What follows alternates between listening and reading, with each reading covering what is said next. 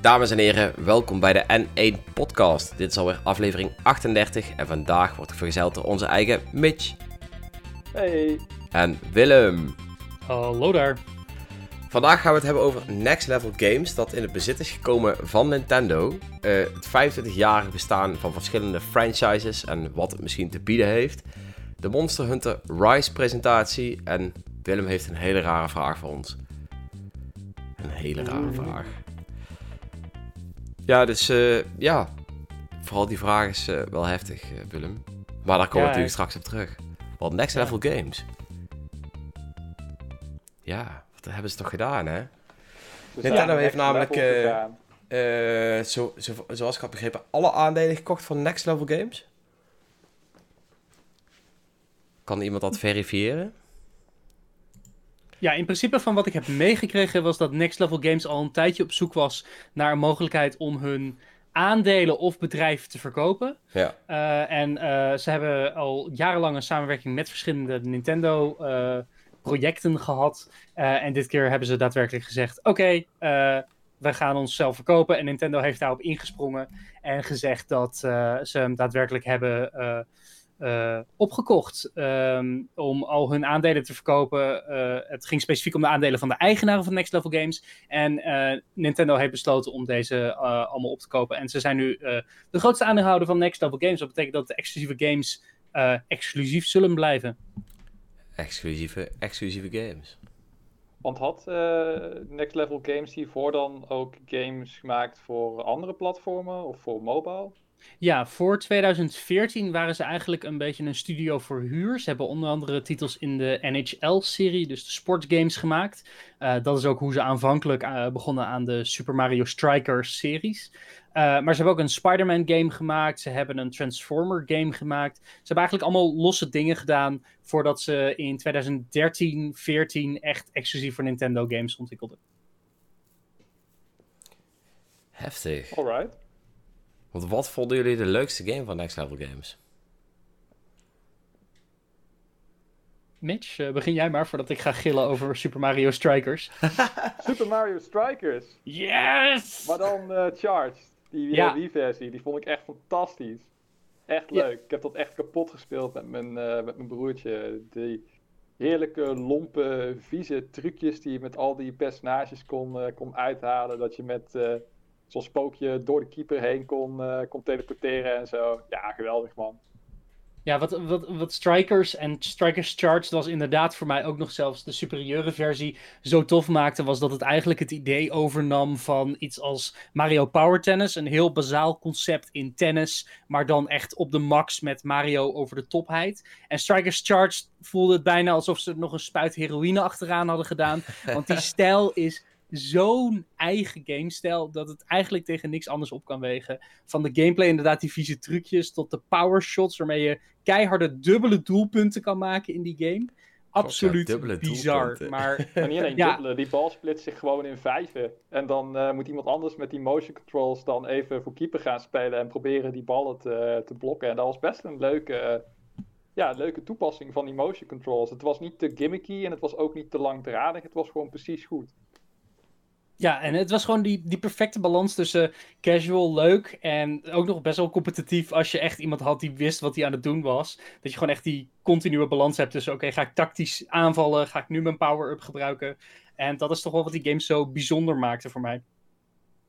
Ja, en niet te vergeten, als Waddleweedje een doelpunt had gescoord, dan deed hij een soort van Michael Jackson move en dan wees hij met twee vingers zo in de buurt van zijn kruis. Klopt, ja. Ik wacht nog steeds eigenlijk. €30 zeker waar. Worth. Ja, ik weet ook nog wel, die game was best wel prima online, toch? Ja, het was een van die eerste Wii-games die volgens mij echt continu online ondersteunde. En het was inderdaad best wel een toffe toevoeging, omdat het gewoon, ja, weet je, dat competitieve effect is gewoon heel sterk bij dit soort sportspellen. Ja. En het verbaast me eigenlijk dat zo weinig, eigenlijk Nintendo sportspellen dat online hebben behouden als een core onderdeel van de sportgames. Maar dat is wel het fijne als je dit soort Mario games uitleent aan een andere ontwikkelaar. wat kunnen zij ermee doen en welke visie hebben zij erop? En dit is natuurlijk een Amerikaans-Canadees bedrijf, volgens mij.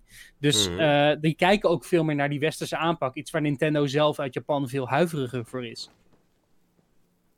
Ja, dat is helemaal waar. Alleen op de Wii werd het voor mij echt gewoon volledig verneukt door die Nintendo Wi-Fi connection errors die ik echt om de zoveel tijd kreeg. En laggy verbindingen en... Ja, ook bij die game, want ik kan me juist herinneren dat het bij die game voor mij juist wel meeviel. Dat ik bij andere games veel meer last van had. Ja, voor mij was het andersom. Zo'n Mario Kart Wii of zo, dat werkte prima. Dat had ik vrij weinig problemen mee. Maar Strikers, dat was echt... Ja, misschien kwam het omdat ik ook vooral... Ja, ik weet niet. Ik had niet het idee dat ik heel vaak Europeanen tegenkwam. Of Europeanen die dichtbij mij zaten. Volgens mij waren het heel veel... Verrassend genoeg waren het heel veel Amerikanen.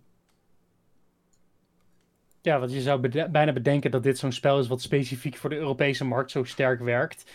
Voetbal is natuurlijk altijd games die het hier heel goed doen.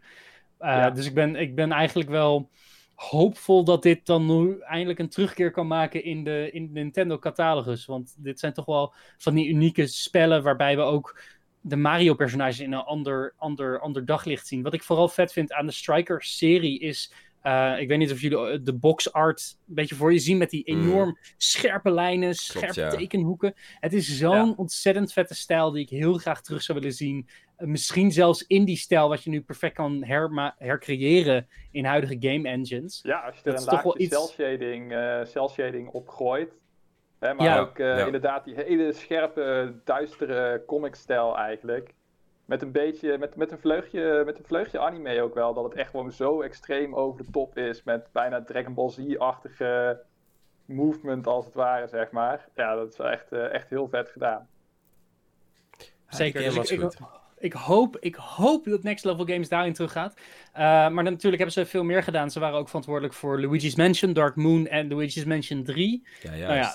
Kijk, je kan 2 toppers noemen, maar dat zijn toch wel echt hun best verkopende games, denk ik, geweest. En het zijn ook games die aantonen hoe ontzettend die studio gegroeid is. Als je kijkt naar de fideliteit van Strikers tegenover Luigi's Mansion 3, hoe ontzettend, ik zou het bijna perfectionistisch, die game is in de kleine details. Dat is toch echt wel een aanwinst voor Nintendo's repertoire aan de weinige first-party studio's die ze hebben opgekocht in de laatste jaren. Ja, ik was zelf echt enorm fan van Luigi's Mansion 3.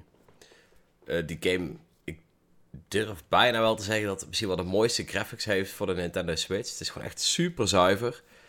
Ook een geweldige multiplayer game natuurlijk. En ja, ik heb er echt prima mee vermaakt. Dus ik denk dat, ja, staat zeker in mijn top 5 van Nintendo Switch games. Dus ja dat zo'n studio nu volledig van Nintendo is natuurlijk alleen maar mooi. Hij staat in mijn top 5 Nintendo Switch games om nog te kopen. Ah, zeker doen.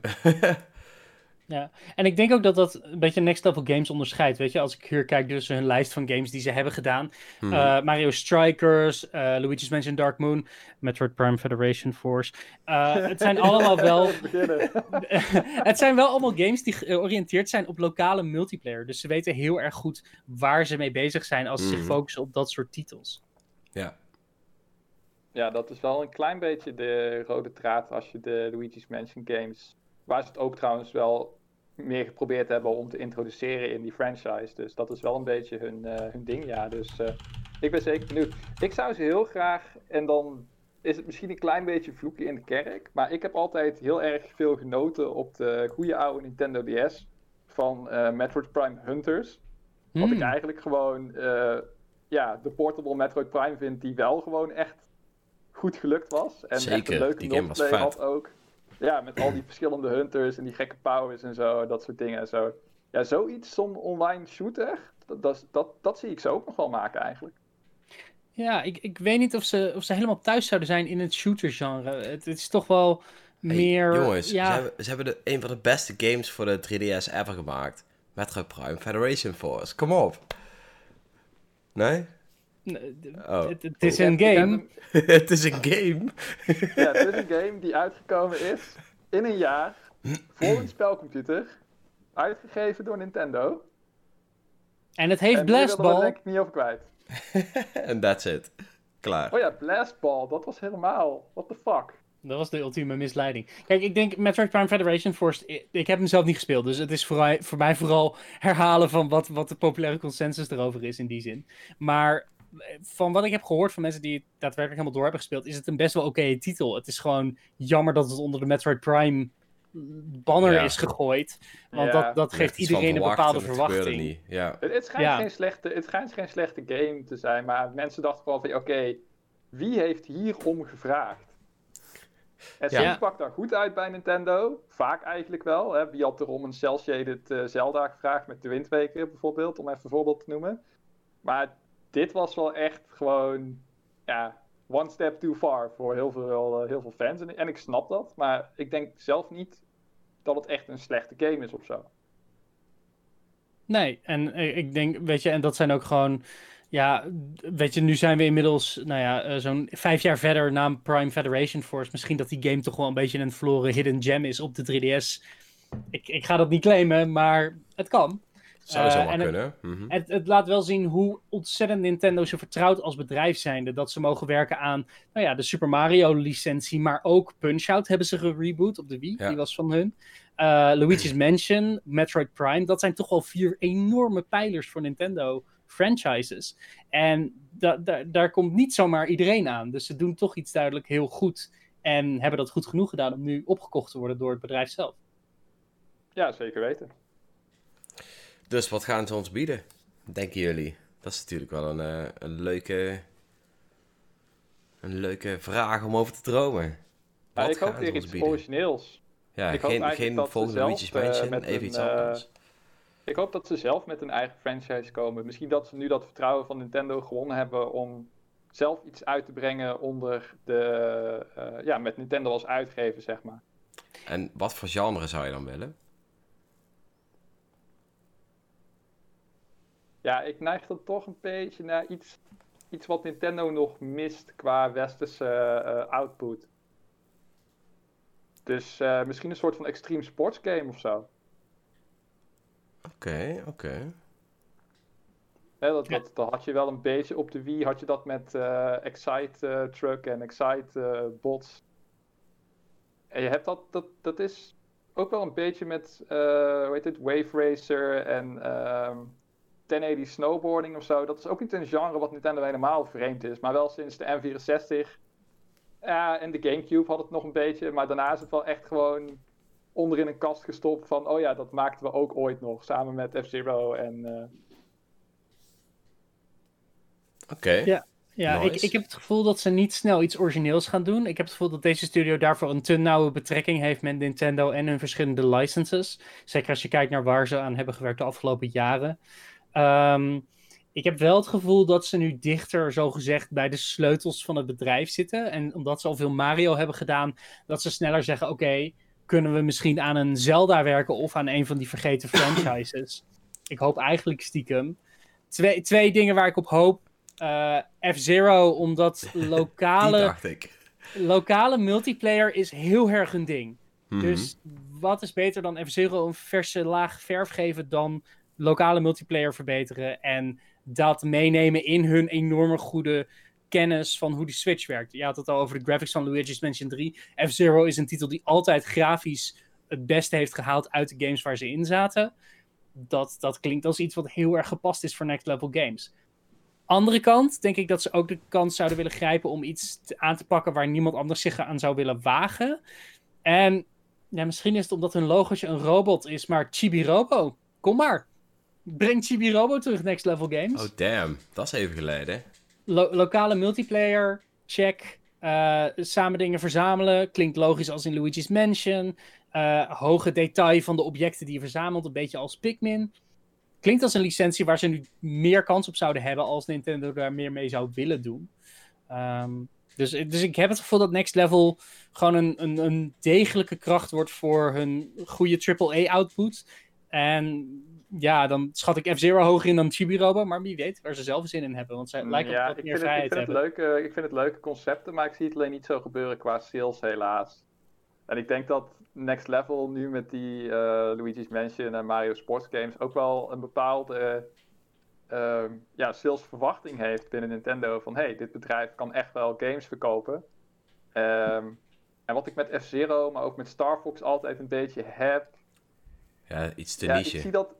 Ik zie dat gewoon niet meer echt verkopen. Maar wat ik wel bijvoorbeeld zou zien zitten is... als ze bijvoorbeeld op kleinere schaal een e-shop game zouden uitbrengen. Met name van Star Fox of zo. Wat je indies ook heel veel ziet doen als Nintendo het niet doet. Mm-hmm. Dat ze gewoon met een kleiner budget en een kleinere studio of minder mensen... gewoon een Star Fox maken. En dat ze die dan voor €15 op de e-shop zetten. Met de boel replayability en... wel gewoon wat de fans willen en zo, dat soort zaken. Maar dan is het minder een financieel risico om... Of supporten Zero zonder motion controls of zo. Maar dan is het minder een financieel risico dan echt een nieuw deel in die franchise maken. Die, laten we wel wezen, je zegt het al, F-Zero is vaak een grafische showcase. Dus dat heeft ook wel wat budget nodig om echt van je scherm af te knallen. Maar Mitch, we hebben het over het bedrijf wat Metroid Prime Federation Force heeft gemaakt. Ik denk niet dat verkoopcijfers hun belangrijkste focus zijn. Jij hebt heel lang gewacht om dit te zeggen, hè? Boom. Maar je hebt wel gelijk, dat is wel waar. Ja, ik bedoel, het zou...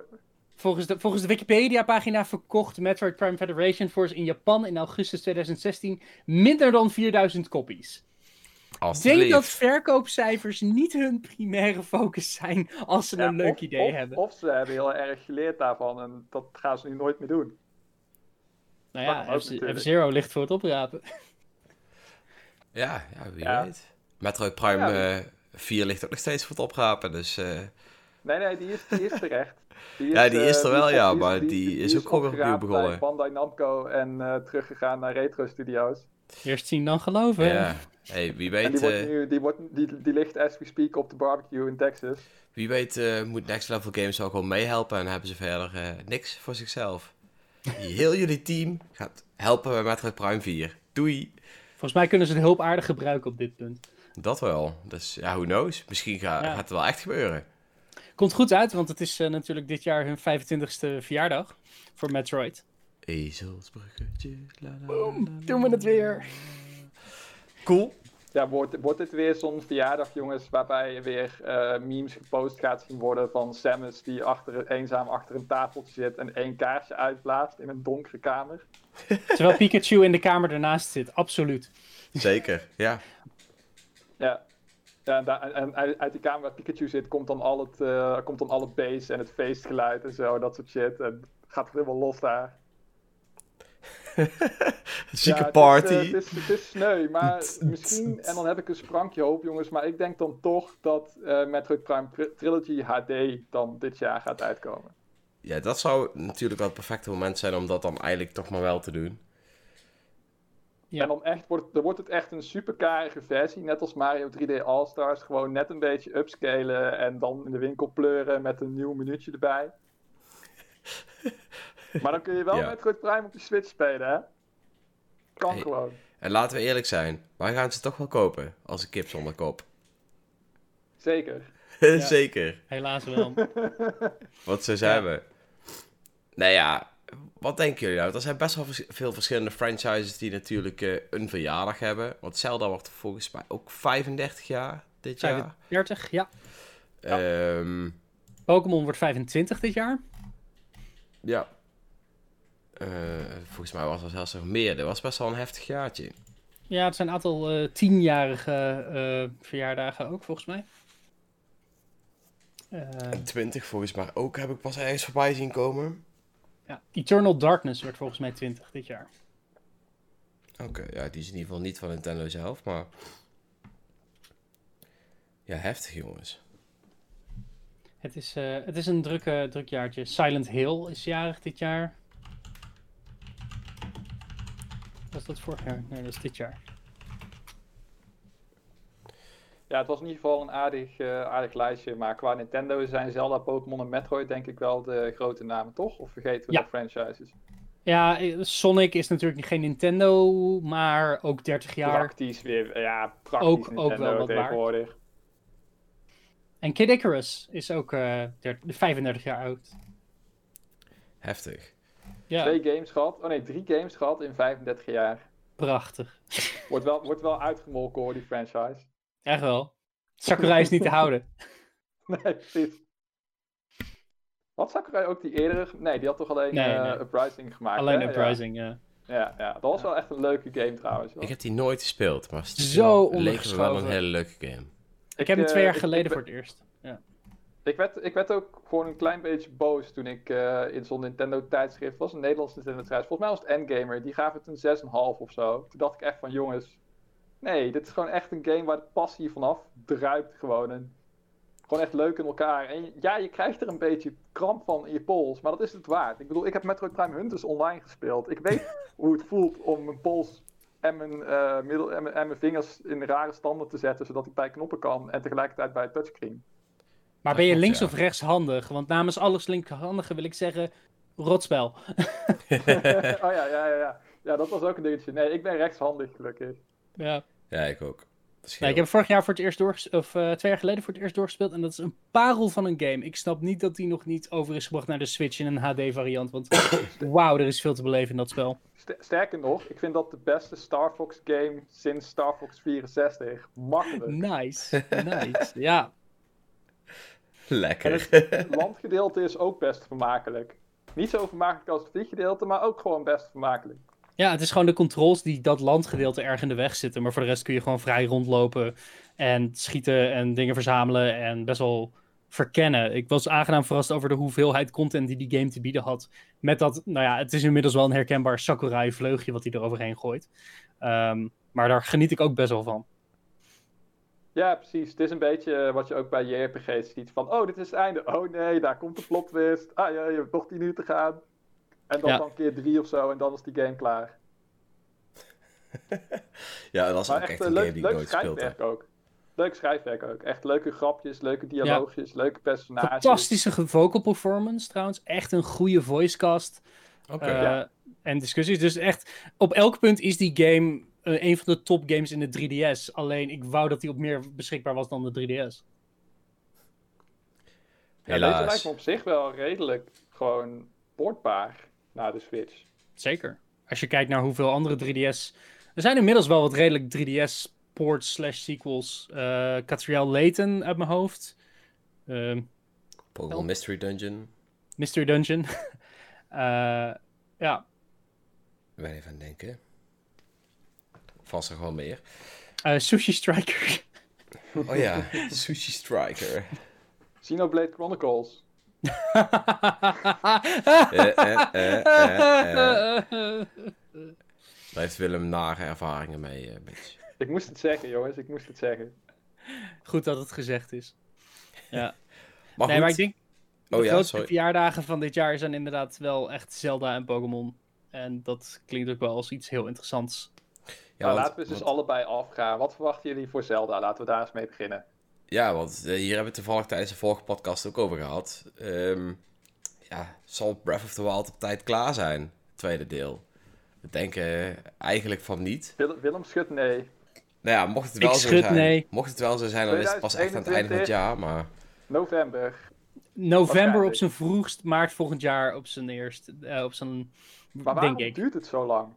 Omdat ze waarschijnlijk die trailer heel snel in elkaar hebben gezet om mee te liften op de hype. En niks er verder nog voor klaar hadden. Dat is echt eerlijk wat ik denk. Wat heel veel mensen dachten is, en ik ook, ik dacht, ze hebben Breath of the Wild gemaakt.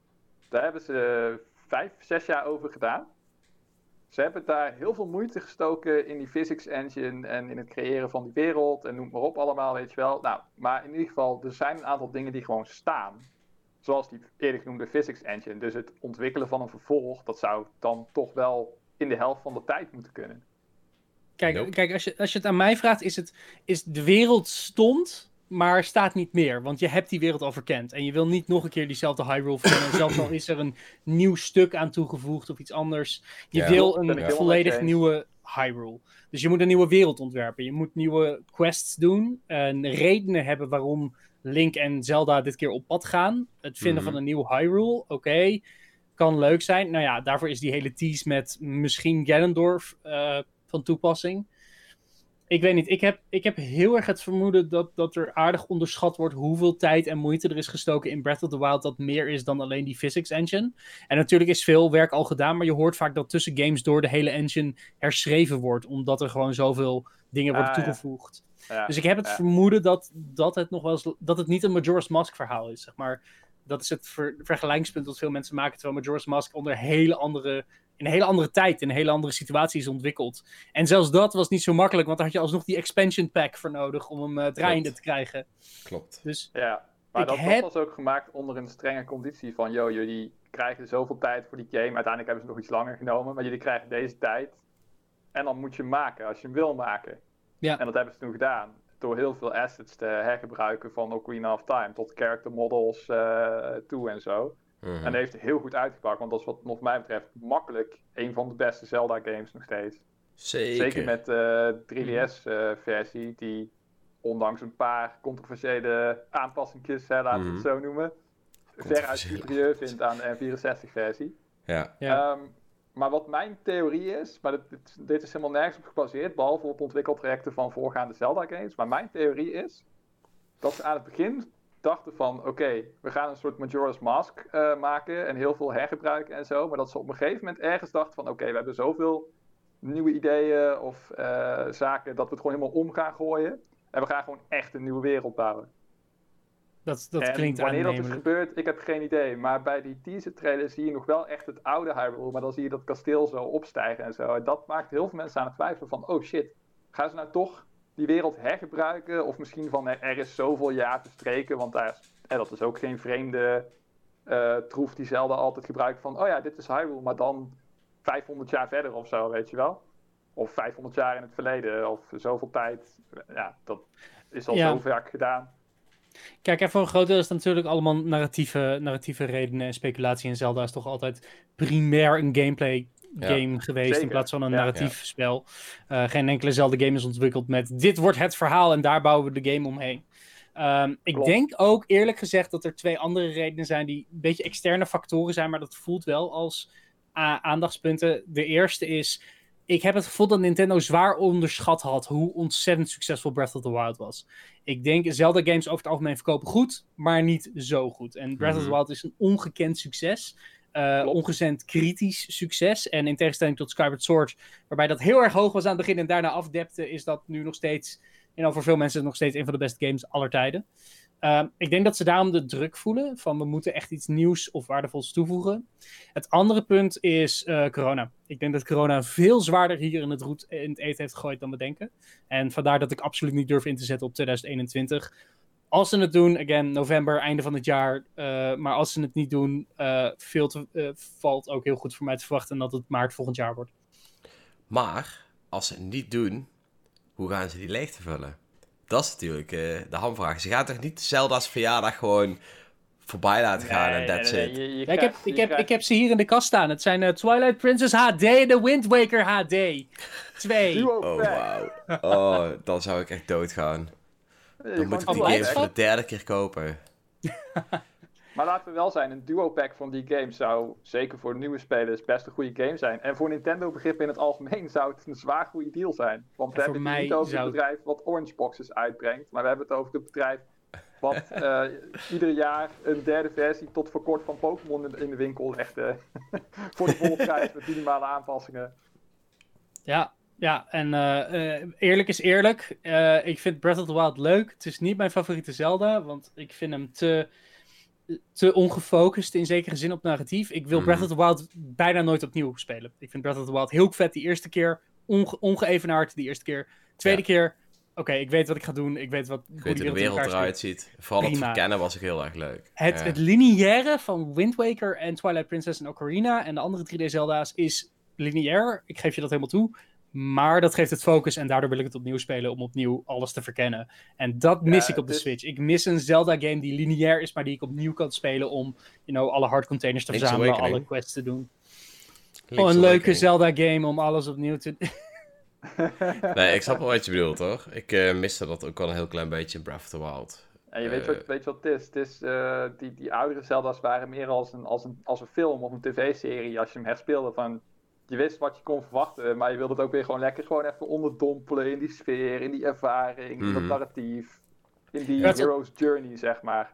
Ja, en in Breath of the Wild weet ik, op die cliff staat die Lionel, dus daar loop ik nu omheen en daar kom ik over 3 uur terug. Ja, en dat is voor mij ook de reden dat ik bijvoorbeeld Ocarina of Time en Majora's Mask allebei echt vet vind. Ik vond het verhaal gewoon heel tof, de tempels waren super tof. Dat is gewoon hetgene wat ik alles bij elkaar gewoon heel vet vond. Het totaalpakket was gewoon heel tof. En iedere keer als ik die game speel, ook toentertijd kreeg ik na een jaar al nostalgische gevoelens van het spelen van een jaar geleden, weet je wel. En dat is toch iets wat, hè? Nu is nostalgie natuurlijk nog veel meer, maar toen vond ik dat al, ja. Ik heb dan wat sommige games, als ik dan iets van zie of hoor, dan krijg ik meteen weer zin om ze te spelen. En dat ja. Bij Breath of the Wild heb ik het ook helemaal niet zo. Van die zeldzame games, zeker in het geval van Majora's Mask, die heb ik pas vrij laat gespeeld. Ik denk dat ik hem gespeeld heb 1 keer... een klein beetje op de N64, maar toen kwam ik nooit verder dan de eerste 3 dagen, want ik snapte er helemaal geen zak van. En waar was die rotferry nou die ik moest gaan zoeken in dat stadje, met die 400 steegjes, waarbij ik iedere keer de verkeerde pakte en weer uitkwam waar ik begon en zo. Ik dacht van, nou, wat is dit voor een raar spel? Maar toen heb ik hem op de Wii U Virtual Console heb ik hem doorgespeeld en op de 3DS heb ik hem nog een keer doorgespeeld. En ja, het is echt zo'n game, het maakt niet uit wanneer je hem speelt. Hij is gewoon goed. Het is echt... Die sfeer is gewoon echt super mooi gedaan. Echt dat moment dat die maan neerstort en die klok begint met aftellen. En je hebt nog de laatste, 5 minuten of zo. Dat die muziek begint te spelen, die sombere muziek. Dat je echt denkt van wow, dit is echt... Alles gaat eraan. Echt gewoon een epische game gewoon. Ondanks dat alles zo kleinschalig is. Met dat ene dorpje waar alles zich echt afspeelt. En waar je echt die mensen leert kennen en zo. Dat heb je gewoon daarna nooit echt meer bij Zelda gehad. Ja, dat laatste verhaal wat jij zegt, dat je al die mensen leert kennen, dat vond ik juist het toffe van die game. Bijna iedere persoon die je daar tegenkwam, ook al was hij rehashed uit Ocarina of Time, had deze keer wel helemaal zijn eigen verhaal. Zelfs die carpenters die zich druk maakten over dat de maan naar beneden kwam. Weet je, al die mensen hadden echt een persoonlijkheid. En dat maakte die game zo tof. De leuke verhalen over trouwen, et cetera, de zielige verhalen, weet je wel. Dat allemaal bij elkaar maakte die game gewoon echt goed, want... De gevoelens spatten er ook gewoon echt vanaf. En dat was echt... Ja, en ik denk dat als ze dat terugbrengen... met een Breath of the Wild-achtige wereld, zeg maar. Want die gameplay, die wereld van Breath of the Wild... dat is gewoon het beste wat Zelda ooit gehad heeft. Zeker. Vind ik persoonlijk. Qua vrijheid, qua nieuwsgierigheid, qua ontdekken. Dat soort zaken. Maar als ze dat nou eens combineren met dat meer... persoonlijke aspect van Majora's Mask. Dat je echt gaat geven om die wereld. En dat je die wereld ook wil redden. Niet omdat dat moet van het script. Maar omdat je echt gewoon connectie hebt met de mensen in die wereld. En ook dat Ganondorf of wie dan ook de antagonist is. Ja, dat die meer is dan een force of nature. Want ik snap dat heel thematisch klopt bij Breath of the Wild. Wat letterlijk een game is waarin je tegen de natuur strijdt of in harmonie leeft met de natuur. En Ganondorf verstoort die, of Calamity Ganon verstoort dat allemaal en is dus letterlijk een force of nature. En ik vind het ergens ook wel een vet idee dat deze reïncarnatie van Ganondorf die zat van, fuck joh, dat hele mens zijn eigenlijk ook maar. Ik ga gewoon alles kapot maken. Maar dat is leuk voor 1 game, maar bij de volgende game hoop ik wel echt dat je weer echt een charmante villain krijgt. Of een sympathieke villain. Ja. Of in ieder geval iets wat identificeerbaar is. Ja. Zoals bij Wind Waker bijvoorbeeld. Dat hij even iets, dat hij even een paar dingen zegt. Waarvan je denkt van, oké. Dat is inderdaad wel kut voor je, man. Kut voor je. Ik ga je nu een zwaard in je kop steken. Maar hey, goed verhaal. Hij was lekker vervelend. Kort. Dat je meer bent dan gewoon zo'n cardboard 2D cutout van, jij bent de bad guy. Weet je wel, dat is niet altijd waar Nintendo games om draaien, maar Nintendo games die daar iets mee doen, die vind ik vaak wel heel interessant. Ja, en ik denk ook, zeg maar, ik vind het wel grappig, want we hadden het dus over de collectie voor de 25e verjaardag en dat het nu uiteindelijk toch heel erg neerkomt op Majora's Mask en Ocarina. Denken jullie dat er een kans is dat ze de 3DS-versies oppoetsen en dan in zo'n pack knallen erbij? Niet erbij. Ocarina, Twilight en Wind Waker. I don't know. I really don't know. Ik denk het niet, maar... Ik zou het wel heel tof vinden, maar nee, ik denk... Want dan doen ze Ocarina en 64-versie. misschien over 1 generatie, maar de Nintendo 3DS, ondanks dat die bijna dood is, verkoopt volgens mij nog steeds.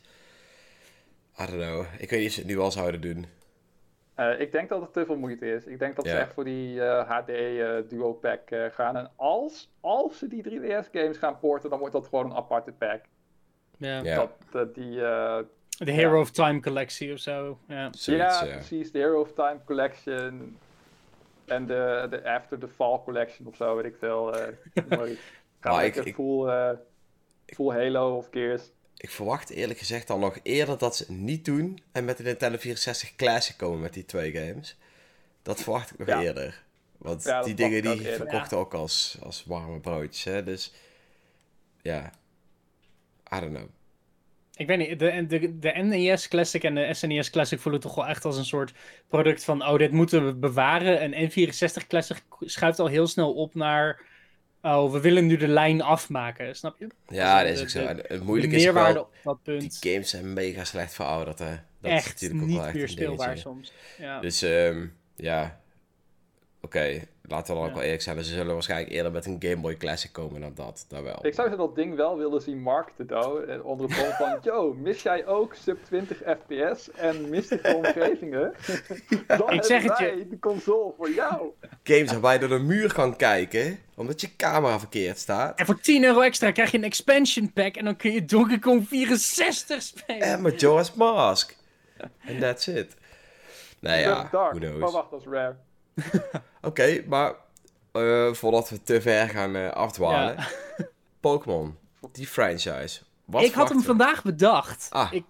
Ik zat achter mijn bureau en opeens had ik het. Boom. Dat is het. Oké, dus de obvious dingen is... nieuw Pokémon Snap komt dit jaar. Dat weten we, dat is logisch.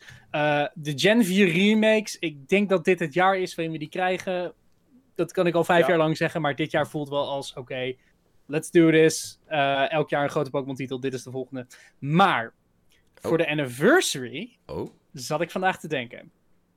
Wat nou als ze op de e-shop Red, Blue, Yellow, Gold, Silver, Crystal, Ruby, Sapphire en Emerald knallen? Holy shit. Je wilt gewoon alle games los. Nee, los denk ik. Ik dacht zelf misschien kun je ze als een... triple pack halen voor, ze gingen per stuk op de 3DS volgens mij voor een tientje. Dus dan zou ik zeggen triple pack voor €25 tot €30 euro. En dan Ruby, Sapphire, Emerald kun je dan in een iets duurdere pack halen, want die hebben nog geen re-releases gehad. En de reden dat ik dat zeg is tweevoudig. De eerste is, we kunnen marketen Gen 1 tot en met 4 kun je spelen op de Switch. Dat is heel chill. Plus, het omvat bijna alle Pokémon die je nog niet kan krijgen in Sword and Shield voor een groot deel als je de remakes erbij telt. Dus dan kunnen ze ook zeggen, en dit jaar kun je alle Pokémon in je Pokémon Home krijgen vanuit alle verschillende games. Dus het klikt allemaal heel erg goed samen. Waarschijnlijk gaan ze alleen voor Red, Blue en Yellow, want natuurlijk gaan ze alleen voor Red, Blue en Yellow. Maar ik heb het gevoel door het juist ook met Ruby, Sapphire en Emerald te combineren dat je toch die hele Game Boy Advance generatie Gen 3 meetrekt naar de Switch. En dat is toch wel een markt die, het trekt ogen, want het is de eerste Game Boy Advance games die je kan spelen op de Switch. En ik denk dat daar best wel een markt voor is, als je dat een beetje goed aanpakt. Dat denk ik wel. Ja. Zeg maar, als je niet zo in een oor gaat schreeuwen van... yo, heb jij net Omega Ruby of Alpha Sapphire gekocht? Dat is jammer, die werkt niet op je Switch. Maar wil je nou wel die Pokémon en Pokémon Home hebben... dan kan je nog een keer Pokémon Emerald kopen voor €10. Alsjeblieft. Ja, maar dat is voor veel mensen al de meerwaarde... omdat dat de klassiekers zijn. En voor hetzelfde geld, de meerwaarde van de verkopen is... oh, en trouwens, als je ze koopt... je krijgt direct toegang via de e-shop tot de mystery gifts... die niet meer beschikbaar waren. En dan heb je iedereen te pakken. En Game Boy Advance games op je Nintendo Switch. Ze kunnen nog verloren e-reader content of zo toevoegen. Weet je wel? Of gewoon digitaal beschikbaar maken via de e-shop. Van, hey, als je de code invoert, krijg je de Ion-ticket... en kun je naar dat geheime eiland voor Latios of Latias. Precies. Voor veel spelers... dat je iedere keer Deoxys probeerde te vangen. Nou, nu kan dat. Nu kan je naar dat driehoek eiland. Nu kan je 100 dagen wachten tot die raket lanceert. Nice. Ja. Dus dat was waar ik vandaag aan dacht. Van de re-release van Red, Blue, Yellow, sowieso. Ik denk dat dat een no-brainer is. Dat hebben ze op de 3DS gehad. Super makkelijk om dat te porten. En ze lijken veel meer te doen met emulatie het afgelopen jaar. We zagen het al met die Fire Emblem re-releases, waar we het vorige keer ook over hadden. Super Mario, hè? Super Mario 3D Collection. Ik heb het gevoel dat door dat een beetje toe te voegen, dat misschien die Nintendo services ook wat meer op de Game Boy kanten gaan zitten.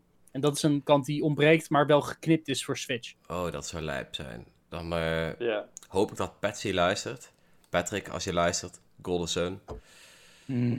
Ja. Ja, dat zou heel lijp zijn. Dat is nou even helemaal off-topic, maar gewoon echt mega jammer dat Camelot gewoon nooit meer aan de Golden Sun begint. Dan geven ze ons Mario Tennis, maar geef ons dan alsjeblieft Golden Sun. Nou ja, misschien als nu Next Level Games de sportstitel overneemt, heeft Camelot alle ruimte.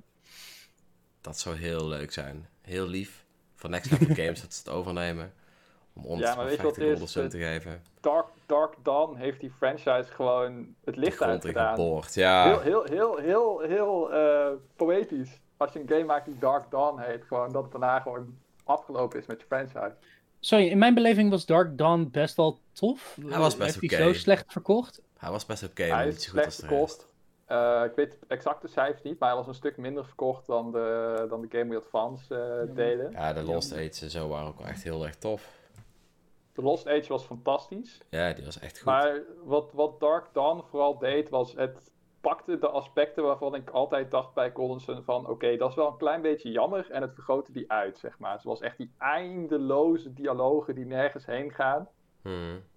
Het feit dat je letterlijk iedere 10 uur of zo wordt je gewoon afgesloten van waar je voorheen was. Dat je echt van die permanent missables hebt en zo. Vooral dat was jammer. Die permanent missable gins en zo. Ja.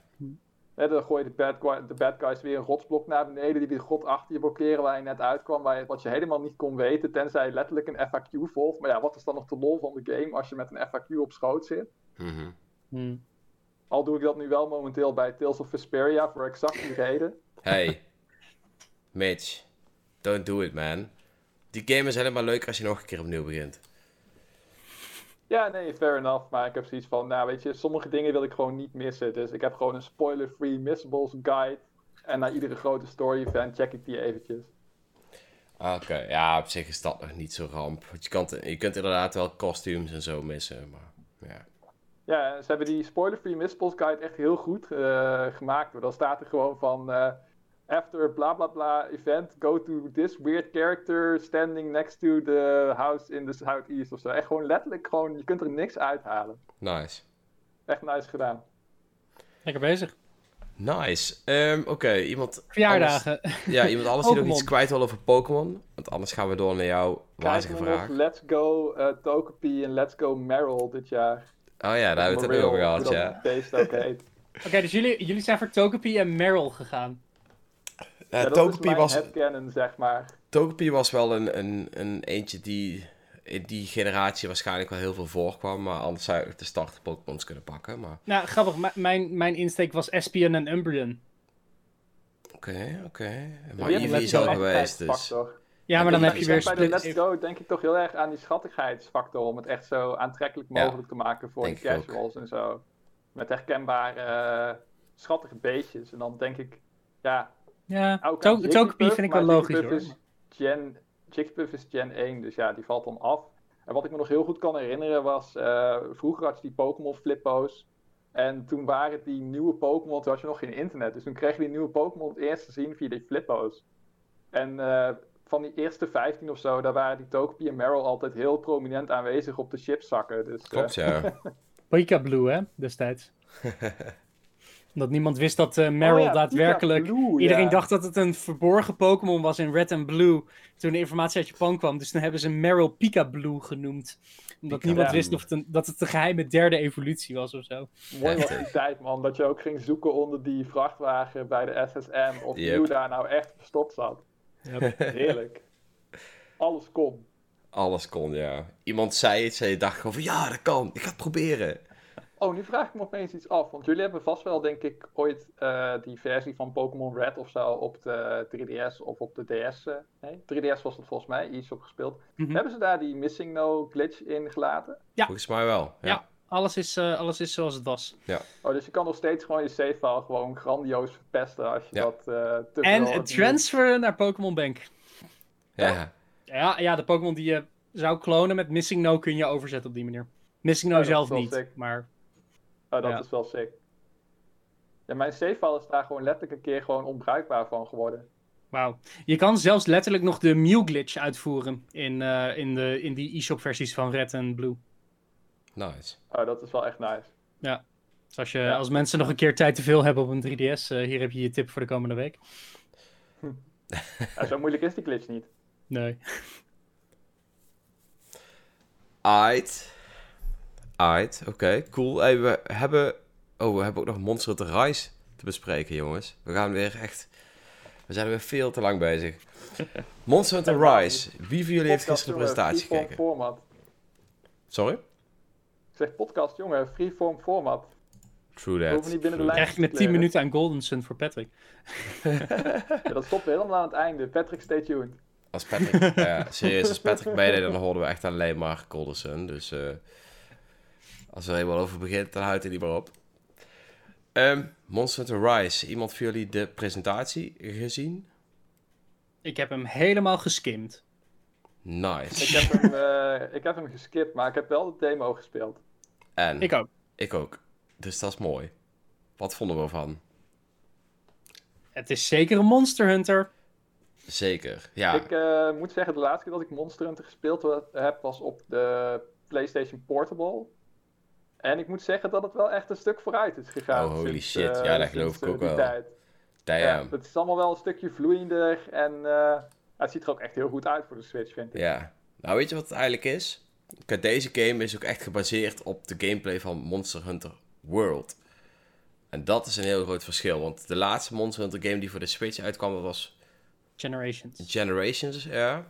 En die had nog echt de oldschool gameplay. En deze heeft echt die versatility. Dat is echt een heel groot verschil met de andere Monster Hunter games. En die hebben ze eigenlijk bij Monster Hunter World voor de PlayStation 4 en de Xbox en PC... geïntroduceerd. En dat vond ik wel niet zo'n wereld van verschil. Sinds dat die game kwam, vind ik de Monster Hunter franchise echt... Ja, de echte fans houden daar helemaal niet van. Die vinden het een stapje achteruit. Maar het is wel veel toegankelijker, zal ik het zo zeggen. Ja, ik ben gewoon heel simpel. Ik wil stiekem gewoon Monster May Cry. Maar ja, dat gaat niet gebeuren. Oh, nou, dus, ik neem iedere stap in die richting, neem ik aan als positief. Er is één wapen, dat is de Insect Glaive. En daar kun je wel best wel zieke combo's mee maken. En echt rondvliegen en weet ik het allemaal. Die ga ik uitproberen. Ja, die moet je proberen. Die gebruikte ik in Monster Hunter World ook veel. En die dacht ik van, die ga ik daar ook even proberen. En dat was wel, die is wel nice. En in combinatie met dus die vliegjes die je nu kunt gebruiken, kun je echt als een goede rondvliegen. Dat is wel lachen. Ja, want ik moet eerlijk zeggen, Monster Hunter is zo'n serie die mij altijd een beetje interessant heeft geleken om te spelen en erin te komen. En ik heb meerdere demo's geprobeerd en ik snap de controls niet. De tutorials zijn gewoon niet uitleggend genoeg voor hoe ik erin moet komen. Ja, de tutorial... Oh, sorry. Ja, nee, het is gewoon zo... Het is zo'n serie waar je volgens mij echt heel veel plezier uit haalt, waar ik... persoonlijk ook waarschijnlijk heel veel plezier uit haal. De movement voelt cool. Die Palamute, die mountable hond die je nu hebt, die is echt leuk om te gebruiken. Ja. Maar de manier waarop je rondbeweegt, aanvalt, wat je moet doen tegen die monsters, wordt zo niet uitgelegd in deze tutorials. En dat is eigenlijk iets waar ik heel erg op hoopte, want het is een serie die ik al heel lang wil proberen, maar het voelt alsof er zo'n barricade aan instap is, voordat je er echt van kan genieten. Ja. Ja, het voelde voor mij altijd meer als een soort van offline MMO, zeg maar, als je het in singleplayer speelt. Mm-hmm. En ik weet niet hoe dat bij deze is, of er ook echt een verhaal in zit, of dat je echt een beetje een soort van, narratieve arc hebt, zeg maar, waar je als het ware doorheen beweegt, dat je echt wel het idee hebt dat je meer van die wereld kunt zien en meer personages helpt en dat soort zaken. Van wat ik begreep uit de direct, uit die presentatie, is dat wel het idee. Dat er wel echt een doorlopende verhaallijn is en dat je op elk moment met 4 hunters op pad kan gaan, online of lokaal, om die monsters te jagen. Maar er is wel een throughline, duidelijkere storyline van wat ik begreep. Dat is ook wat mij wel trok daarin. Nou, ja, dat vind ik cool. Hoe het bij Monster Hunter World ging eigenlijk was in principe... je hebt verschillende soorten maps, bepaalde kaarten waar je op verschillende monsters moet jagen en... hoe moet ik zeggen, het verhaal zelf verliep iedere keer van map naar map. En daar had je gewoon een stuk of 5 monsters die je moest verslaan. Dan ging je door naar de volgende map. Er waren ook gewoon iedere keer missies die je kunt krijgen. En voordat je zo'n missie start, probeer je een party samen te stellen van dus een hoop vrienden. En dan ga je beginnen. Het verhaal is... Tenminste, ik vond het verhaal was gewoon prima. Het is niet hetzelfde als wat je verwachtte of wat wij hoopten dat Breath of the Wild zou krijgen, zeg maar. Maar het verhaal is wel gewoon prima genoeg om genoeg houvast te bieden in ieder geval. Dat is echt wel... ik ben benieuwd of deze game het ook zo gaat doen.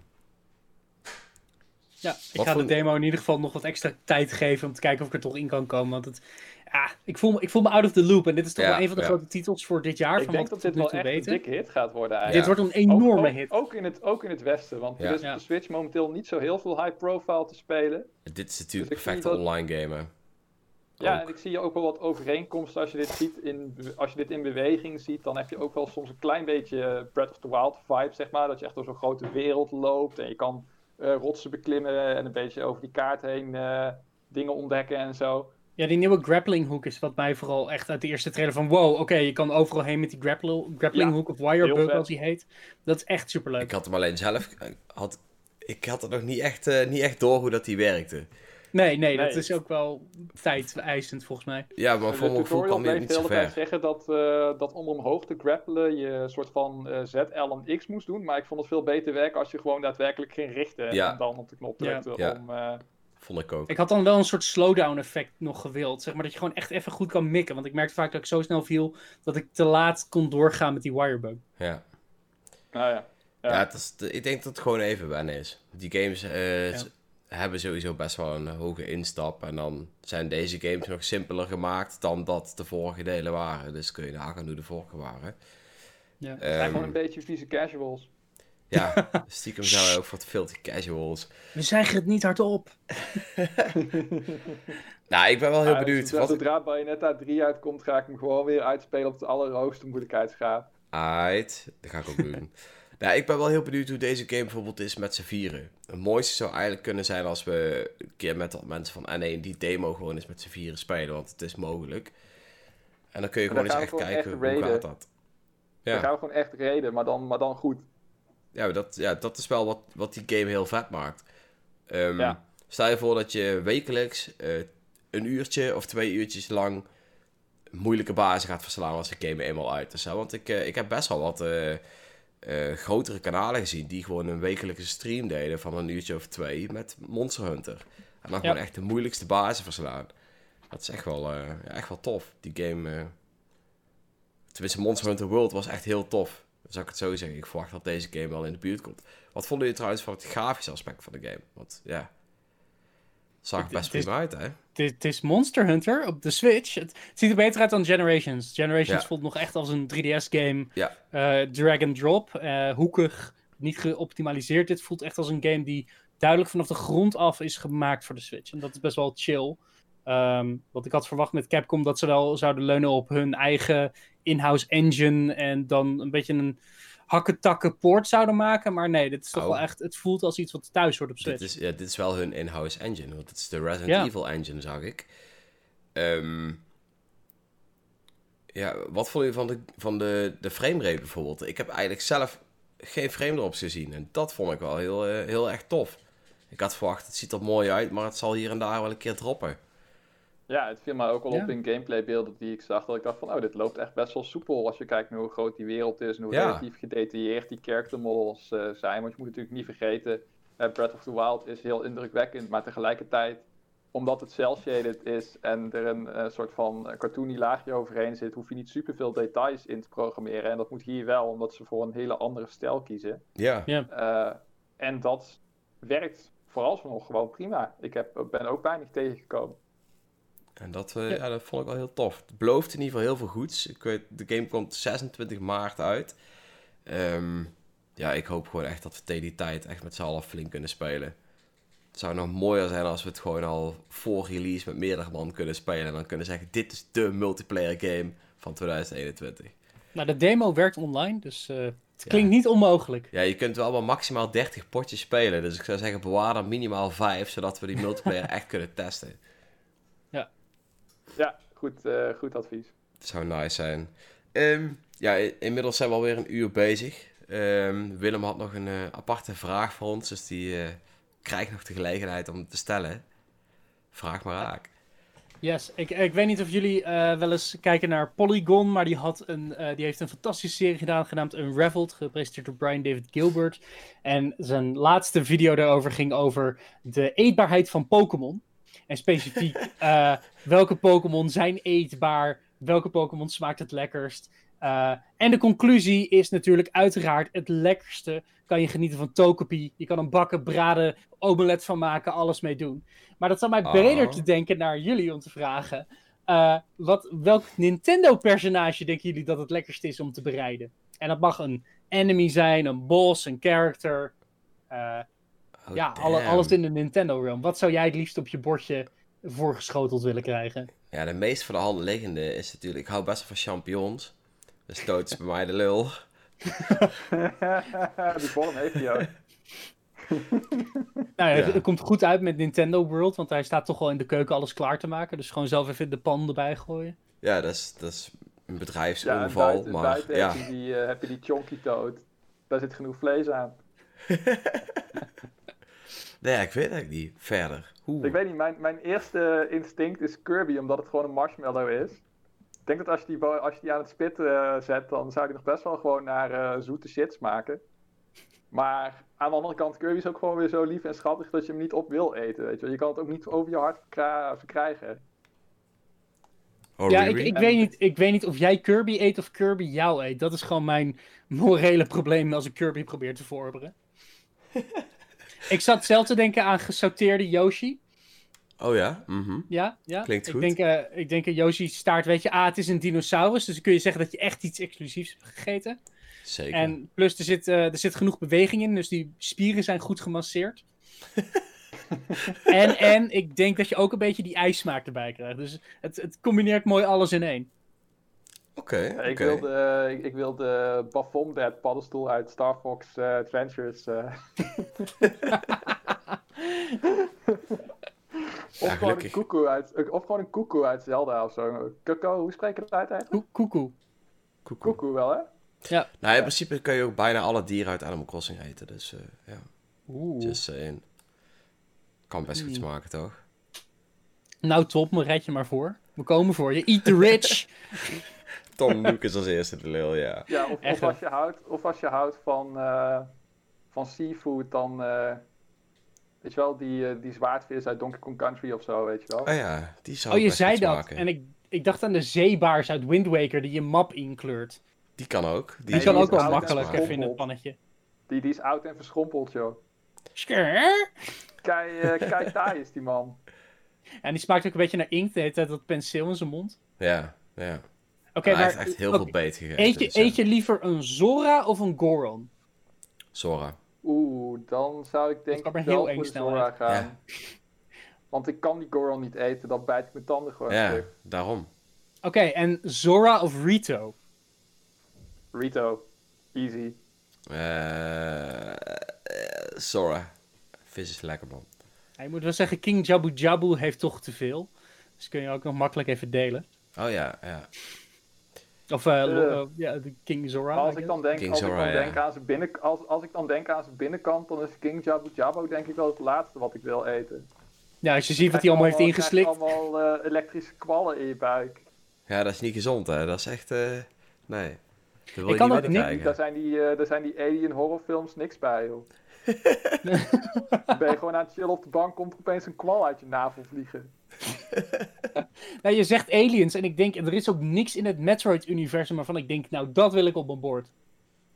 Misschien de dieren in Super Metroid die je kan bevrijden. Ja. Nee, ik sla die franchise even over op mijn bord. Zeker. Doe maar de volgende gang. Gewoon een beetje feesten slikken op een zaterdagavond. En dan krijg je denk ik best wel een leuke avond, ja. En de volgende dag heel veel koppijn. Ja, of de hele dag op de wc, wie weet. Maar dan geef je gewoon licht in het donker als je gaat slapen. Ja. Heel kut voor je partner. Wel, nee, doe het licht maar uit. Ja, sorry, ik ben het licht. Ik ben het licht. Wie zou er in een noodsituatie eerder aan de ander beginnen? Mario aan Yoshi of Yoshi aan Mario? Laatste. Hoe vaak denk je over dit soort dingen na? Ik heb lange nachten. Ja, dit is wat hij doet voordat hij gaat slapen. Jij zegt Yoshi, hij gaat eerder aan Mario beginnen? Yoshi aan Mario, omdat Yoshi toch meer die dierlijke instinct heeft. Ja. Mario is toch de eternal good guy, zeg maar. Maar Mario slaat natuurlijk de hele tijd Yoshi, dus denkt ook van, nou, welke good guy? Hij slaat niet, toch? Nou, in Super Mario World... Als hij springt, ja. Ja, dat klopt, ja. Ja, dat is gewoon een vriendelijk aanmoedigingstikje, weet je wel. Dat is gewoon aardig bedoeld, hè? Ja, precies. Hé, maar jongens, ik wil voordat we ermee gaan stoppen nog wel even weten, wat spelen jullie vandaag? Ik begin even bij jou, Willem. Wat speel je momenteel? Nou, ik heb echt een hele toffe week gehad waarin ik 4 dingen heb gespeeld. Even snel erlangs. Paradise Killer, een fucking leuke Ace Attorney 3D onderzoeksspel met een heel raar verhaal. Als je houdt van Vaporwave ontdekkingsavonturen, super cool. Dicey Dungeons is heel erg leuk, een roguelite random-achtig spel. Het leert heel snel, maar heeft heel veel verschillende opties om door te spelen. Dan heb ik Tangle Tower doorgespeeld, een detective point-and-click puzzelspel. Heel erg charmant, vette animatie en stemwerk. En ik ben nu eindelijk begonnen aan Final Fantasy VII, het origineel. Nice. Ik heb de remake vorig jaar verslonden en ik wilde toch maar het origineel echt ervaren. Dus daar ben ik nu mee bezig. Alright, ik ben heel benieuwd wat je ervan vindt. Ja, het is heel raar als je het naast de remake legt. In remake duurde het 20 uur voordat ik bij het punt was waar ik nu al ben in de originele. Dus het was echt van, oké, tempo. Damn. Ja. Oké. Nou ja, om op die voet verder te gaan. Ik vermaak me heel goed met Sephiroth in Smash. Ik vind het echt de leukste DLC-character tot nu toe. Het is echt een beetje een meme geworden, zeg maar, als ik het met N1-leden speel, dat dan één iemand bij die victory scream ook gewoon het hoogste Sephiroth gewoon gaat roepen, weet je wel. Classic, ja. Yeah. Nice. En verder speel ik Tales of Vesperia dus. En daar ben ik aardig goed mee en ook aardig verslaafd aan. Het is echt de eerste Japanse RPG in jaren die mij weet te pakken. Dat ik echt denk van, oké, ik wil al weten hoe het verhaal verder gaat. Ik wil al weten hoe het afloopt met deze characters. En het is niet alleen maar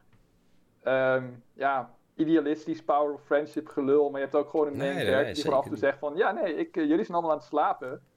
Die ene gast daar, die heeft net iedereen genaaid, maar hij gaat niet veroordeeld worden door een rechtbank. Die duw ik gewoon even een ravijn in. En dat soort dingen, ja, ik weet niet. Het klikt allemaal gewoon heel goed en de gameplay is leuk en de wereld is leuk en het geeft echt die oldschool vibes zonder dat het fraude het aanvoelt. Dus echt een hele verrassend leuke game, Tales of Vesperia. Nice. En ik heb er €12,50 voor betaald. Worth. Het is €60 nogal waard, geloof me. Ja, echt een leuke game. Wat heb jij gespeeld, Leon? Ik speel helemaal niks. Ik ben gestopt met gamen. Ik stop ook bij N1. Doei. Nee, ik ga niet weer allemaal verhalen vertellen over mijn PC. Dat heb ik al gedaan. Maar ik ben momenteel bezig op de Nintendo Switch met 2 games. De ene review staat denk ik online als deze podcast online komt. Die heb ik namelijk al ingediend en die is al nagekeken. En dat is Monster Sanctuary. Een soort Pokémon-achtige game. 2D. Gemixt met Metroidvania. En ik dacht dat ik hem super tof ging vinden, maar ik vond hem niet zo tof. Ik weet niet. De game wist me gewoon niet te grijpen. Terwijl op Steam krijgt hij mega hoge beoordelingen van gebruikers. Maar ik weet het niet. Ik kon er gewoon niet mee connecten. Dat is echt jammer. Verder ben ik bezig met Super Meat Boy Forever. Ah. Die is wel heel tof. Ik vond de originele Meat Boy echt geweldig. En deze game vind ik ook wel prima. Dus even wennen, want het is een autorun game. Terwijl de gewone Meat Boy kon je zelf rennen. Maar hij is wel heel tof. En dan ben ik nog op mijn PC bezig met Cyberpunk 2077. Want ondanks dat hij op iedere console dus niet te spelen is, kan ik hem best wel prima spelen. En hoe is de game buiten de hele performance issues? Want dat is toch wel de grote crux. Ja, dat is inderdaad het grootste probleem, die performance issues. Maar daar heb ik dus geen last van. En qua gameplay is de game gewoon prima. Ik vind wel dat de character customization die je hebt. Hoe moet je het zeggen? Je moet perk points plaatsen en je hebt verschillende skills, maar die skills die geven mij te weinig houvast met welke ik nou echt moet levelen, zeg maar. Ik weet al wat ik er buiten gameplay om mee kan doen, zeg maar. Bijvoorbeeld in gesprekken kan ik er van alles mee doen, of als ik genoeg strength heb, kan ik die deur openmaken, of dat weet ik wel. Maar wat het je verder precies allemaal geeft, is niet zo duidelijk als wat je bij de meeste games hebt, waar al die skills gewoon letterlijk altijd strength, dexterity en al die dingen zijn. In hoeverre is het een beetje te vergelijken met iets als Deus Ex Human Revolution? Qua sfeer heel veel. En qua gameplay een heel klein beetje. Hè? En Deus Ex was wel... Het verschil met Deus Ex is, het was wel een beetje een vast verhaal. En bij Cyberpunk krijg je veel meer vrijheid natuurlijk. Maar, ja, het is natuurlijk open world sowieso. Maar heb je ook een beetje dat je, zeg maar, bepaalde dingen kan levelen. Zodat je kan kiezen of je een gebouw binnengaat via... een gesprek met de receptionisten, zeker, of via Dark, of zeker. Want dat vond ik echt heel vet aan Deus Ex. Ja, dat heb je hier ook gewoon, zeker. En dat is het is eigenlijk stiekem is best wel een toffe game, maar het heeft gewoon een hele hoop dingen niet meegehad. En bugs zelf stoor ik me wel aan, maar daar stoor ik me bij de Elder Scrolls games ook aan. En die games die zijn nooit afgemaakt, dat hebben de fans zelf goed moeten maken. Tessa zegt gewoon van, hier heb je de source code, maak maar een leuke mod en dan heb je geen bugs meer. En dan pikken mensen. En deze game wordt helemaal de grond ingestampt. Ja, dat is ook maar net een beetje hoe je het... maar de game had ook gewoon heel veel hype. Ja, er was heel veel hype. En stiekem was de hype ook wel terecht. Want de game zelf is, als jij hem op een fatsoenlijke manier kunt spelen, ook echt wel goed. Ik geniet er volop van. Maar ik kan wel begrijpen dat als jouw PlayStation 4 hem niet draait, dat dat wel heel vervelend is. Sterker nog, dat hoort gewoon niet te kunnen. Maar ja, dat is natuurlijk het hele punt van de discussie. Ja. Terwijl de game zelf is echt niks mis mee. Maar ze hadden het gewoon niet uit moeten brengen. Hadden ze beter gewoon kunnen zeggen, ik wacht even. Ja, het is echt bizar, hè. Zelfs Sony geeft je gewoon je geld terug. Als je, weet je, het komt natuurlijk ook weer van de andere kant van het verhaal. Ze kregen ook weer een hoop death threats omdat ze de game steeds uitstelden. Dus op een gegeven moment hebben ze gezegd, we stellen het niet uit. Dan is het ook weer niet goed.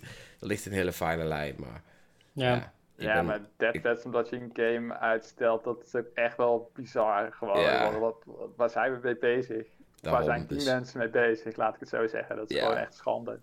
Ja, daarom. Dus het is een lastige situatie. Maar als je op een fatsoenlijke manier van die game kunt genieten, is het wel echt een leuke game. Zo kan ik het. Die mensen gun ik wel echt een PS4-versie overigens. Gewoon. En ook gewoon geen refunds. Gewoon Deathbed. Oké, jij krijgt de PS4-versie zonder refund. We hebben hier je e-mailadres, wat je zo stom was om met ons te delen. Dus alsjeblieft. Helaas, onze afdeling is niet bereikbaar. Ik wacht op de overambitieuze switchport door Panic Button. Die runt op een stabiele 30 fps met sprites in plaats van 3D-modellen. Maar ik zou ervan genieten. Nice. Nou ja. Er zullen vast ooit wel mensen zijn die er een remake van maken, weet je wel. Dat het opeens gewoon een Game Boy Pixel game is van bovenaf, weet je wel. Love it. Kan heel goed al bestaan. Altijd. Ja. Oké, nice. Hey jongens, we gaan er een einde aan breien. Ik wil je in ieder geval echt weer hartstikke bedanken voor het aanwezig zijn natuurlijk. Ook de luisteraars wil ik weer bedanken voor het luisteren. En over een paar weken zijn we weer terug. Tot de volgende keer. Later. Bye bye. Later.